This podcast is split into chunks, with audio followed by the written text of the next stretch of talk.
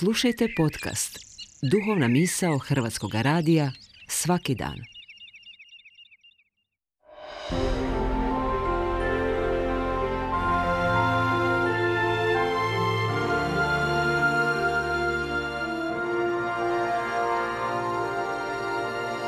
Duhovna misao. Urednica je Blaženka Jančić.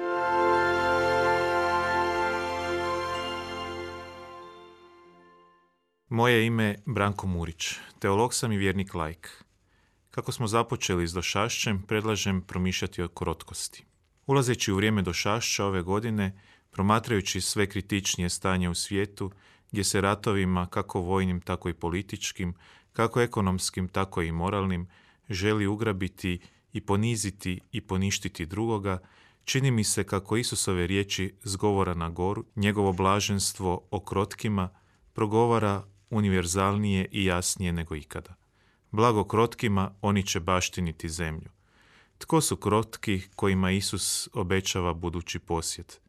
To su oni koji su ujedno i siromašni duhom, jer se i za njih kao i za krotke upotrebljava isti pojam, anavim, u Svetome pismu. A siromašni duhom i krotki su oni koji su spremni odreći se sebe i susresti se i prihvatiti gospodina. Krotkost i siromaštvo duhom ukazuju na oskudicu, neposjedovanje svojine, a u ovom našem slučaju to je sloboda stava spremnoga osluškivanja, otvaranja vlastitoga bića da se otvori drugome koji dolazi, kojega se iščekuje i susreće. Može se reći da biti siromašan duhom i krotak temeljno znači odricati se od egoizma, oholosti i taštine. To isto tako znači odreći se od opredmećivanja i prisezanja Boga lažnim predođbama. Isto tako i odricanje od svrstavanja ljudi u razne predrasude i geta. To je otvorenost duha koja s blagošću gleda na svijet drugoga, dajući mu prostor istinskog susreta. To je duhovna dodirna točka s vremenom došašća i iščekivanja spasitelja. Baštinici Božji su oni koji su krotki, koji oholice ne prisvajaju tuđe, koji ne žele upravljati drugima. Krotki su oni koji ne žele posjeda, pa tako, kako kaže i sveti Augustin, oholo ne posjeduju ni sami sebe. Nego gaje postojanost duha, strpljivost i poniznost, koja se očituje u blagosti, dobrostivosti i milosrdnosti prema drugima. Tako krotki svojim životom svjedoče da je Bog krotki Bog, da nije beživotna sila i moć, niti kruti gospodar, pa tako da nije niti bezinteresni bog filozofa. Krotki bog se prigiba čovjeku, neprestano traži čovjeka, svaki puta stvara i daje novu priliku susreta i zajedništva.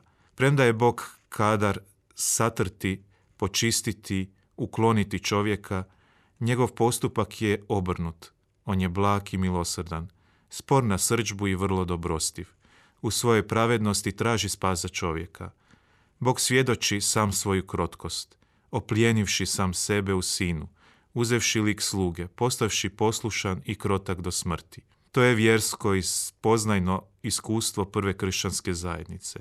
Ona je to iskustvo životom ispovjedala, svjedočila, slavila i prenijela. Dijelima i riječima krotki i danas među nama neprestano pokazuju svojim životom da ne slijede logiku ovoga svijeta. Iz došašća spasitelja oni postaju došašće drugima. Put krotkih na ovoj zemlji je put stranaca, jer nisu vezani s ponama ovoga svijeta.